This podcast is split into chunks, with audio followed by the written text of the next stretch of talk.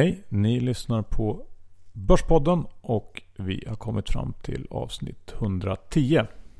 Ja, och det är John Skogman vid rodret. Och Johan Isaksson här bak. I bagageluckan. Fastbunden. Och njuter av det. Vad eh, ska vi prata om den här veckan, Johan? Den här veckan är väl inget riktigt klart fokus utan det blir väldigt mycket blandat och gott från veckan som varit och eh, vad vi tror om framtiden. Lite som vanligt fast eh, bättre kanske. Ja, jag hoppas det. Och eh, sen ska vi tacka vår härliga, härliga huvudsponsor DeGiro. Det ska vi verkligen göra. Vad har vi för budskap från DeGiro den här veckan John? Ja, det är ju så här Johan, att DeGiro startade 2008 av fem före detta Binic-arbetare. Binic, vad, vad är det? Det är typ eh, Hollands eh, Avanza eller Nordnet kan okay. man säga. Ja. Och eh, de startade en tjänst som bara inriktade sig på, mot professionella investerare. Men 2013 har de öppnat även för privata sparare och det är det vi ser idag här i Sverige. Skoj att höra lite bakgrund. Ja, och man får komma ihåg att det här inte är någon jätteliten spelare som bara, utan det är tiotals miljarder i omsättning för det här bolaget på börserna runt om i världen. Du, sen vet jag ju att du har gjort lite förändringar i din DeGiro-portfölj och det vill vi ju följa upp varje vecka. Ja, det är ju så att Glencore har våldsamt kraschat och då har jag såklart gett mig in och köpt en liten stek i Storbritannien. Och eh, det kan man göra hos DeGiro och det har jag gjort. Tack så mycket för det. Det är lite knivfångar-mode på din portfölj där. Ja, den portföljen är väl inte helt överpresterande just nu. Men vi hoppas, vi är långsiktiga som de brukar säga. Precis. Och innan vi rullar igång avsnittet så ska vi väl bara nämna att eh, Bokklubben är igång igen. Första månaden var en succé och eh, idag skickades eh, mejlet ut för oktober med tre färska boktips. Ja, det gjorde det. Det sålde ju till och med slut på min bok Johan. Och din sålde ju fruktansvärt bra. Ja, många som uppskattar det här initiativet från oss, vilket är kul. Den här veckan har vi även en gäst och det är ju inte vem som helst John. Nej, det är ju Spretsaturian, a.k.a. M. Syding. Futuris-geniet. Precis, och han har rekommenderat sin bästa bok. Så att eh, se till att kolla in det. Jajamän. Nu kör vi. Det gör vi.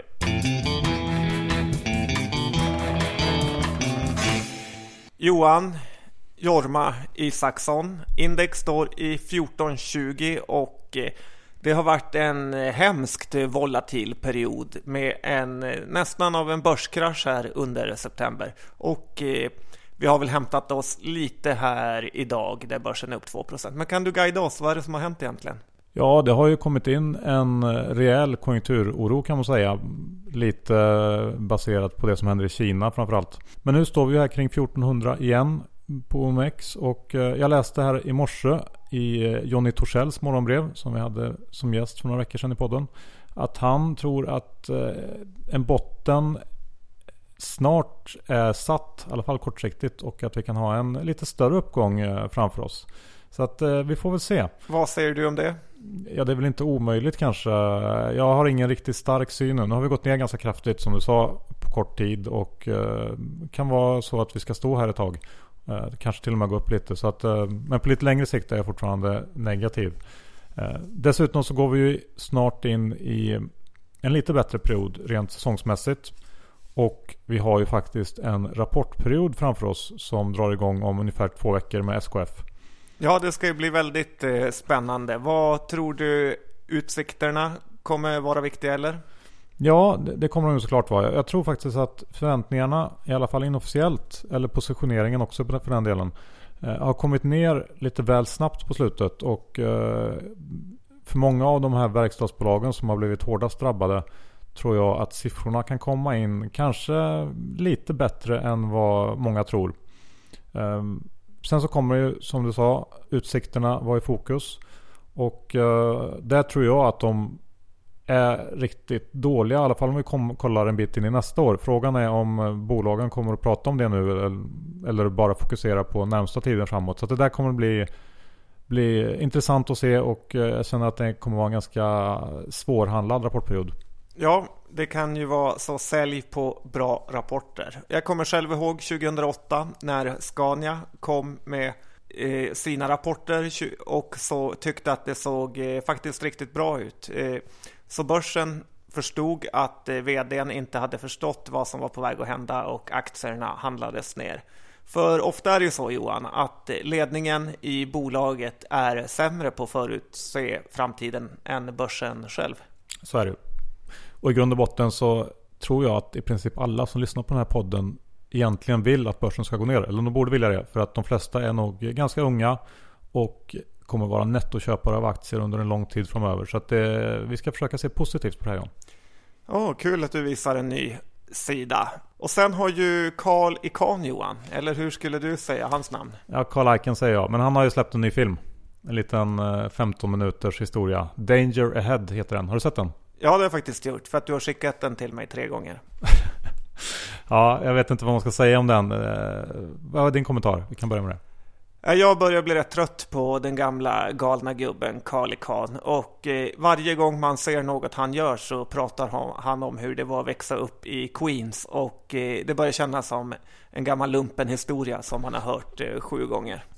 Ja, jag håller med om att den där, den där filmen var väl inte så fantastisk och mycket av det han tog upp är ju saker som många har pratat om tidigare. Vi har pratat här i podden om de stora återköpen och om sättet man justerar vinsten nu för tiden och eh, sådär. Och det man kan fråga sig är ju varför han har gjort den här eh, och varför han släppte den nu. Är det ett, ett, eh, någon slags debattinlägg i Trumps eh, presidentturné eller jag vet inte, vad tror du? Jag tror att han behöver lite mer uppmärksamhet. Det behöver inte vara svårare än så Johan. Nej. Men det här med buybacks som man tar upp, det kan man ju faktiskt fundera lite på för att kreditmarknaden har ju blivit allt mer tuff sista tiden och eh, Junk Bonds är ju något som bolagen använder för att eh, finansiera just återköp. Och eh, om den marknaden börjar sina så kan det här viktiga köpflödet som faktiskt varit väldigt viktigt i USA eh, faktiskt försvinna från börsen. Och det skulle ju kunna tala för lite svaghet på den amerikanska marknaden framöver. Men allt är ju inte negativt John. Det har faktiskt kommit in rätt bra siffror från Europa här senast igår. Och Scania var också ute och sa att Europa tuffar på. Eh, frågan är väl hur länge Europa klarar av att eh, tuffa på utan draghjälp från resten av världen. Ja, nu såg man ju att till och med det går bra i Frankrike Johan. Så att eh, det är kanske vår tur att eh, lyfta. Vi har ju gått dåligt i närmare tio år nu. Så att vem vet, det kanske finns lite mer kraft. Ja. Sen har jag hört och läst ett flertal gånger sista tiden folk som har sagt de här bevingade orden. Världen går inte under den här gången heller. Och nej, det gör den inte. Men vi är ju faktiskt väldigt långt ifrån att gå under. S&P har backat ungefär 10% från sin sinnestopp och vi är väl ungefär 20% ner från en minst lika vansinnig topp. Så att börja prata om ehm, och slänga sig med begreppet att världen inte går under. Det är ju i min bok så fruktansvärt för tidigt. Så att eh, jag finner nästan inga ord för det. Nej, det kan nog de flesta skriva under med. Och det är ju rätt lustigt att eh, trots att börsen går ner så befinner sig de svenska småspararna som har handlat Fingerprint, Precise med mera på sina toppar och det måste gått fantastiskt bra. Tidigare börskrascher så har ju småspararna suttit fast i härvor som Eniro och Pare och andra mindre småbolagsaktier. Så att eh, ja, det här kanske kan vara en tillfällighet, men jag tror ju att det här kan bero på att det finns så mycket mer information nu för tiden att tillgå. Sen sa du någonting här innan vi började spela in podden att eh, det måste bli dyrt innan det går upp. Vad menar du med det? Ja, men det är en gammal klassisk eh, börskommentar att de här Boliden och SSAB, sådana bolag ska man köpa när P-talet är högt och eh, nu är ju P-talet på Boliden väldigt lågt, 9-10. Och eh, ser vi en nedgång i vinsten och en nedgång i aktien så kommer det bli det omvända. Och eh, det är precis då man ska kliva in. Att eh, köpa P Boliden på lågt p-tal är inget som kommer ge dig en framtida succé. Nej, så kan det nog vara. Sen tänkte jag vi går över till ett annat hett ämne och det är bostadsmarknaden i Stockholm John. Ja, det finns nog inget hetare än den just nu. Nej, och jag har faktiskt vid ett flertal gånger sista tiden träffat människor, eh, begåvade, smarta människor som eh, är av åsikten eller tron att eh, bopriserna i Stockholm inte kan gå ner. På riktigt alltså. De kanske inte var så smarta ändå. Jag vet inte om vad det handlar om riktigt, men, men jag tror att vi är i ett läge nu där folk helt enkelt har glömt bort att bopriserna kan gå ner. Ungefär som när aktier går upp väldigt länge utan att tappa någonting. Och eh, dessutom så pratas det ganska ofta om att vi inte har någon spekulation i Sverige. Eh, det tycker jag inte heller riktigt stämmer. Vi har ju fått eh, uppgifter i media sista tiden om hur spekulationen i eh, nyproducerade lägenheter ökar allt mer och mer och att man köper på spec för att sälja redan innan man eh, tillträder lägenheten. Och senast idag var det en artikel i Dagens Industri om att eh, ledningspersoner på Swedbank faktiskt eh, leker lite fastighetsmogul på fritiden och har byggt upp något lite halvtaskigt bestånd i mindre städer. Jag vet inte, jag tycker att det finns väldigt många olika tecken som pekar på att vi visst har en ganska rejäl bubbla här i Stockholm och Sverige. Eller så är det för låga löner på Swedbank. Ja, det kan ju vara det också. Och så vet jag John att du har ju någon eh, kompis som har ett trix för att komma långt fram i kön vid sån här ny, eh, ny försäljning av eh, bostadsrätter. Ja, men det är att man helt enkelt går dit och köper köplatsen av personen som står i kön. Och ett sånt pris brukar gå loss på 20-30 tusen för att hamna topp 10. Och eh, som sagt Johan, att det inte är spekulation är ju bara ett eh, skämt. Och hur är det här med eh, bristen på bostäder då? Och, eh, för det används ju som ett starkt argument för att priserna inte ska gå ner. Ja, jag såg en sån bild på Twitter och i Sverige och eh, Norge, Finland så är det av folk som är under 30 är det ungefär bara 4% som fortfarande bor hemma. Låter väldigt lågt. Ja, medan i Spanien, Italien, Frankrike så är det närmare upp mot 30. Eh, så den där bristen som av bostäder kan inte vara så stor. Och det tackar vi K2 för. ja, så här tror jag att vi har en av de största riskerna faktiskt i Sverige just nu. Så ja, det där får vi hålla koll på. Nu över lite till USA John. Ja, hur är det där Folke Rydén? Tackar som frågar. Jo, vi kan väl börja med Valiant. Bolaget som Bill Ackman hade stoppat in eh, en fjärdedel av sin portfölj i när vi lyssnade på honom i New York. Och nu är en fjärdedel av det är borta. Ja, ungefär så. Vad är det som har hänt? Ja, det är ju Hillary Clinton som har utlöst den makalösa kollapsen i bioteknik varav Valiant har drabbats allra, allra hårdast. Precis, Valiant har väl lite som affärsmodell att uh, köpa upp uh, preparat och sen höja priserna något ohemult mycket. Och det gillar inte Hillary. Nej, hon satte ner foten. Sen är det väl det ganska långt ifrån att bli någon slags eh, lagförslag på det här området. Men det skapade rejäl oro och det märktes ju även i den här ETFen som vi pratade om för ett tag sedan. BIS som ju är ett sätt att gå kort biotechsektorn i USA. Som ju haft en fantastisk utveckling sista veckorna. Ja, den har ju gått makalöst bra. Du pratade om den kring 30 dollars nivån och nu är den en bra bit över 40 dollar rares.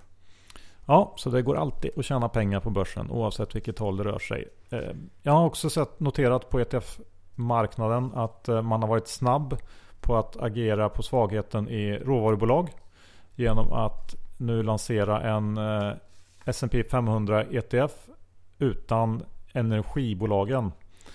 SPXE heter den. Ehm, ja, intressant att se hur den nya tidens finansiella produkter utvecklas. Ja, men det är svårt att köpa på botten om man alltid köper hypade grejer. Och sen John har vi ju lite Twitter-action att rapportera här i Sverige. Det har blossat upp en fight mellan två profiler på Twitter. Ja, det är Mikael Syding med Twitter-namnet Ture Masing. Och eh, chefstrader 1 som har hamnat i en nästan daglig fight om eh, Arkham, guldet, index och så vidare. Och eh, det här är väldigt eh, kul att bevittna då de försöker överträffa varandra med att hitta gamla klipp vad den ena har sagt eller tyckt eller skrivit. Ja, Micke Syding känner vi ju till. Men vem är den här andra killen, chefstrader?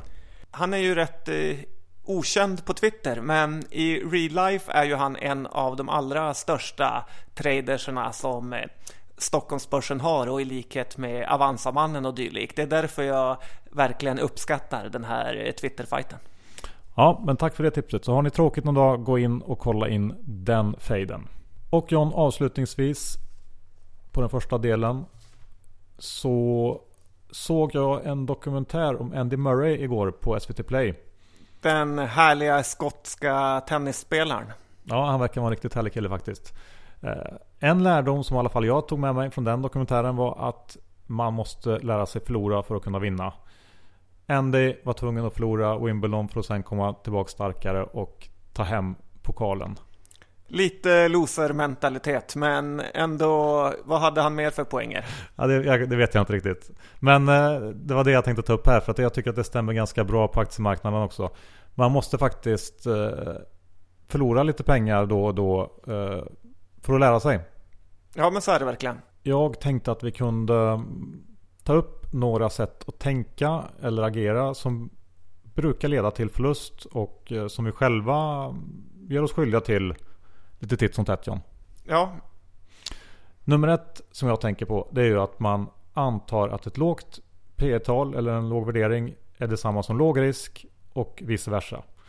Och att man bara kan hitta värde i det som har ett lågt eh, P tal. Och det där tycker jag är något som i alla fall jag gör väldigt ofta och som jag liksom försöker brottas med hela tiden.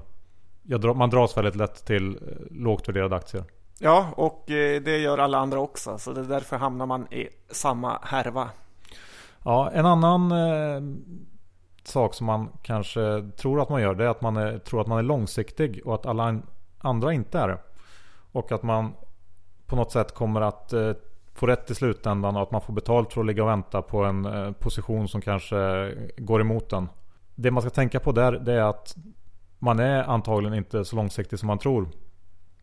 Att vara långsiktig och få rätt eh, fundamentalt på lång sikt. Eh, det tar ju ofta väldigt mycket längre tid än vad man tror. Många tänker kanske att eh, något år är lång sikt men det kanske kan behövas fem eller upp mot tio år för att det man ser framför sig ska spela ut. Själv kommer jag att tänka på min session i MSAB. Där jag tyckte att jag var långsiktig. Jag ägde säkert den här aktien i 3-4 år och väntade på att det skulle släppa jag såg framför mig hur eh, smartphones växte i betydelse och tänkte att det här måste ju leda till högre försäljning och utväxling för MSAB. Men till slut så tröttnade jag och kort därefter så har ju den haft en fantastisk utveckling. Ja, det var en dubbling, trippling du gick miste om. Och dessutom John, så är det väldigt lätt att kombinera de här två argumenten jag tog upp till en strategi som går ut på att man kortar aktier som går upp och försöker fånga fallande knivar. Det tycker jag framförallt är lätt att göra när man tradar. Och gå emot eh, aktier som bara går upp, upp, upp. Och eh, försöka ja, fånga fallande knivar helt enkelt. Ja, så är det verkligen. Tittar man på de aktierna som går allra bäst är det ju hög P-talbolag som eh, Tesla, Shake Shack och så vidare. Medan de som går allra sämst är Volkswagen och dylikt. Det sista jag tänkte ta upp här det är väl att man på ett aggressivt sätt försöker snitta ner en position som går emot dig utan att man riktigt förstår varför den går fel. Och dessutom göra det utan att man tänker riktigt på att storleken på positionen snabbt blir alldeles för stor. Och det här eh, Ja det händer ju ganska ofta för att det är, det är ju ganska ofta man har fel på börsen. Det är ju bara så. Så att inte tänka på det här med att eh, var lite försiktig i positionssizen. Det kan kosta ganska snabbt.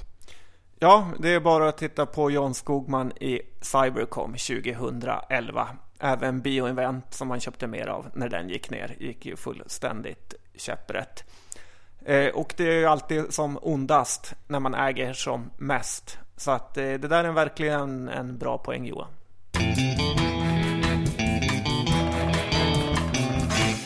John, Ska vi börja bolagsdelen med en tråkig nyhet? Ja, men det kan vi göra. Vi som gillar riskakor och Midsona har ju fått lite tråkiga nyheter då Livsmedelsverket kom ut och sa att du i princip kan dö av att äta riskakor. För att de är fyllda med arsenik. Riktigt så illa kanske inte var eller?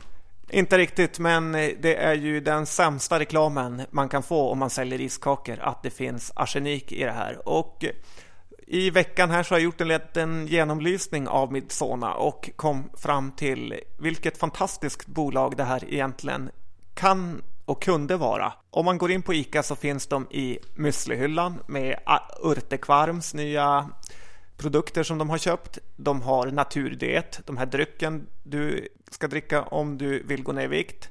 De har Friggs riskakor, de har Friggs teer och även massa torkad frukt och så vidare. Det är otroligt egentligen vad ett eh, sånt här litet bolag kan finnas eh, överallt. Men ändå så vill det sig ändå inte riktigt. Nej, så att eh, efter den här skandalen tycker du att man ska avvakta den aktien då eller? Ja, man, ibland så ska man inte ta sådana här skandaler på allvar. Men det som hände när jag var på ICA för en vecka sedan så var det ett barn som ville köpa riskakor. Men hans mamma skrek att du får inte köpa det för det är farligt har jag hört. Ja, det är ju inte bra. Nej, och eh, det där kommer ju dra ner försäljningen. Jag kan tänka mig att riskakeförsäljningen kommer tappa 70 procent här på en ganska kort tid. Sen kanske det studsar tillbaka. Men jag kan också undra vad Livsmedelsverket har för roll som bara kan gå ut och varna för riskakor helt eh, oväntat. Det borde, vore ju bättre om de till exempel hängde ut den som hade gifter i sina riskakor så att inte alla blev eh, drabbade. Nu över till något annat John. Bilsektorn. Ja, Volkswagen känner vi till och eh, det är väl lite spännande att hela Wolfsburg håller på att eh, panikera. Wolfsburg, ja. Staden som egentligen bygger på en eh, Volkswagen-fabrik. Exakt. Halva staden jobbar på själva bolaget Volkswagen och andra halvan är underleverantörer till Volkswagen. Ja, det är lite speciellt. vad, vad händer där då? Ja, jag läste på text-tv, hör och häpna, att eh, staden, kommunen har stoppat alla nyanställningar, alla inköp och i princip allt som kostar pengar för att man vet att eh, det kommer bli lägre skatteintäkter framöver och då vill de kunna agera för de behöver reagera Johan.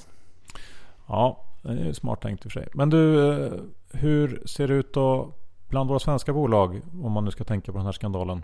Ja, det finns ju ett bolag som heter Semcon Johan och de har 3000 konsulter i Tyskland som jobbar i fordonsindustrin. Skulle du vilja vara dem eller inte? Kan jag välja så tackar jag nej. Ja, och det gör ju aktiekursen med som eh, har ju gått väldigt, väldigt dåligt. Vi har varnat för det här bolaget i närmare två år och eh, det är svårt att veta vad som, eh, hur det här kommer spela ut för dem, men jag skulle hålla mig avvaktande. Sen John har jag noterat att en del ledningspersoner slutar på fastighetsbolaget Hemfosa. Hemfosa har ju gjort någon slags raketresa på fastighetsmarknaden. Aktien har gått som ett skållat troll och eh, många högt uppsatta inom bolaget har tjänat väldigt mycket pengar efter introduktionen på börsen här för inte så länge sedan. Eh, när nu personer börjar sluta så börjar, får jag i alla fall lite flashbacks till Kungsleden eftersom det är samma gäng som ligger bakom Hemfosa. Och eh, det bygget det rasade ihop ganska strax efter att eh, folk hade lämnat där. Så det känns inte riktigt bra. Och vi har ju tidigare pratat om hur vi inte gillar hastigheten som Hemfosa agerade i. På att det gick så snabbt att bygga upp det här bolaget och att det köptes hejvilt. Jag vet inte, varningens finger där. Ja, den här brandstationen i Borlänge kanske inte är så attraktiv ändå. Sen John, börjar det komma in lite vinstvarningar nu? Ja, det gör det. Och eh, idag var det Uppnor som eh, vinstvarna. Eller Upponor som de säger i Finland. Ja. Den gick ner 17% på vinstvarningen. Och eh, det är lite intressant Johan för att eh, folk säger ju att eh, det mesta är redan i, inräknat i kurserna för att aktierna har gått ner så mycket. Och eh, man ser att det är inte det. Varje gång det kommer negativa nyheter så reagerar det alltid kraftigt. Nästan ingenting inräknat förutom det man vet om redan. Nej, så det kanske talar för att det jag sa tidigare om rapportperioden inte alls kommer att uh, stämma. Nej, tiden får visa. Ja. Ett bolag som inte vinstvarnade förra veckan, det var H&M. De kom med rapport som väl inte var så där jättemycket att orda om. Bruttomarginalen som eh, man varit lite orolig för var inte så farlig. Och um, vad jag förstår det så har de väl fortfarande något kvartal framför sig som blir lite tuffare rent resultatmässigt med tanke på dollar och annat. Men på lite längre sikt så känns ju H&M fortsatt som ett, ett bra val och eh, en bra aktie att titta på om vi rasar ner här under hösten. Idag kom också nyheten ut att eh, Qliros VD Paul Fischbein lämnar bolaget och han passar även på att tacka för den här fantastiska resan som varit. Jag vet inte riktigt vilken resa han syftar på och jag är osäker på om aktieägarna känner på samma sätt. Han var ju kort aktien Johan. Aha, ja. Men är det då bra eller dåligt att Paul slutar? Vad tycker du? Ja, med tanke på hur aktiekursen har gått och eh, hur den gick upp idag när han hoppade av så blir väl aktieägarna glada när han lämnar. För det har inte gått så bra. Nej, han har väl eh, bevisligen inte varit rätt man att leda det här lite märkliga bygget. Men eh, kan det också vara så att det är ett tecken på att det finns mer skit eh, som inte liksom har kommit fram än. Och att vi, det fortfarande är alldeles för tidigt att köpa den här aktien. Ja, så kan det vara och vi är ju väldigt tveksamma till deras betalningslösning de har dragit igång. Så att, ja Johan, du sa förut, här kan man köpa på 13. Vad är kommentaren nu? Ja, jag köper ju inte ändå så att jag får väl bara dra bort. Eh, jag tycker man kan avvakta den här och se lite vad som händer. Det finns ingen brådska i alla fall där tror jag. Vänta på nyemissionen. Avslutningsvis John så har du samlat ihop en lista aktier som man kan hålla ett eh, litet extra öga på här i oktober om vi skulle få en större börskrasch. Ja, det gäller ju att eh, börja fiska in lite högkvalitativa bolag. Oktober brukar vara en svag månad på börsen och har ju alla förutsättningar för att bli det även nu. Så att här kommer fem bolag att hålla utkik på och ta en stek i Ja, låt höra. Nummer ett är Doro, Johan. Ja. Telefontillverkaren som vi varit eh, negativ till tidigare men som gång på gång gör sitt bästa för att motbevisa oss. De fick ett samarbetstal mot eh, Lloyds apotek här i UK för att sälja larm och de verkar göra rätt saker. Den har fallit rätt lite från sin topp men den har ju två urstarka kvartal framför sig.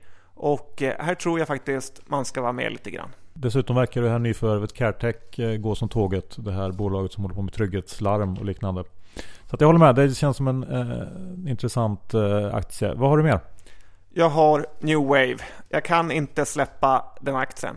Och den har gått dåligt och faller börsen så faller New Wave som ett certifikat på Volkswagen kan finnas eh, riktigt bra ställen att plocka upp eh, den här aktien på. Förra oktoberraset så kollapsade den fullständigt och gjorde en snabb comeback.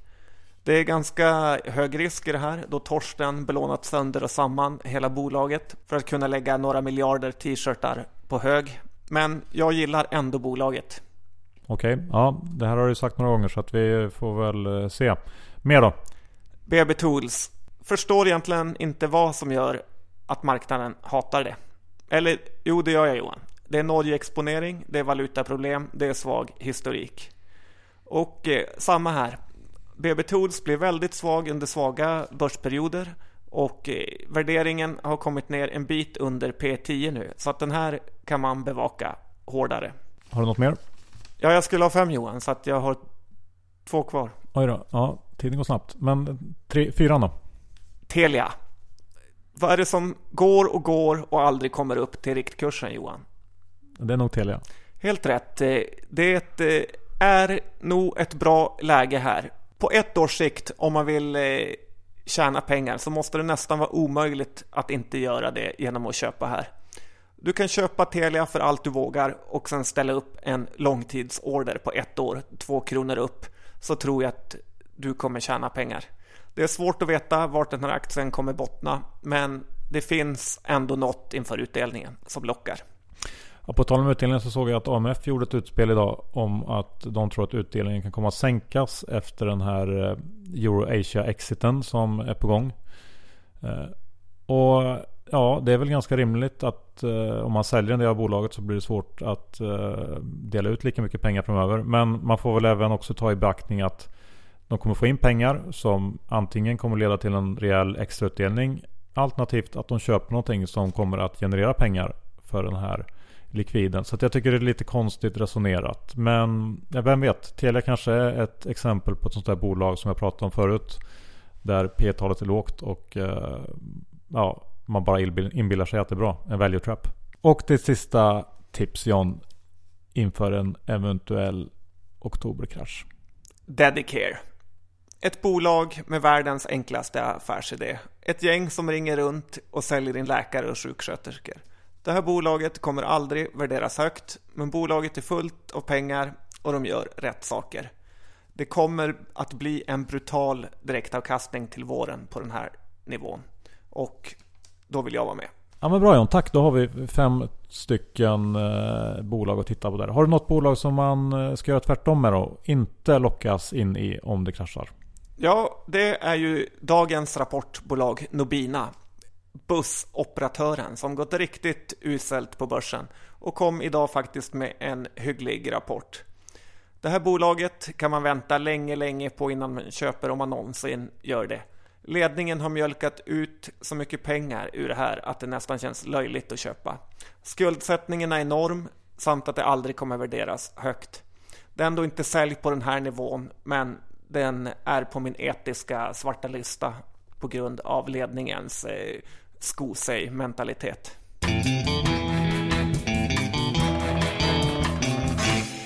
Okej, då var avsnittet slut.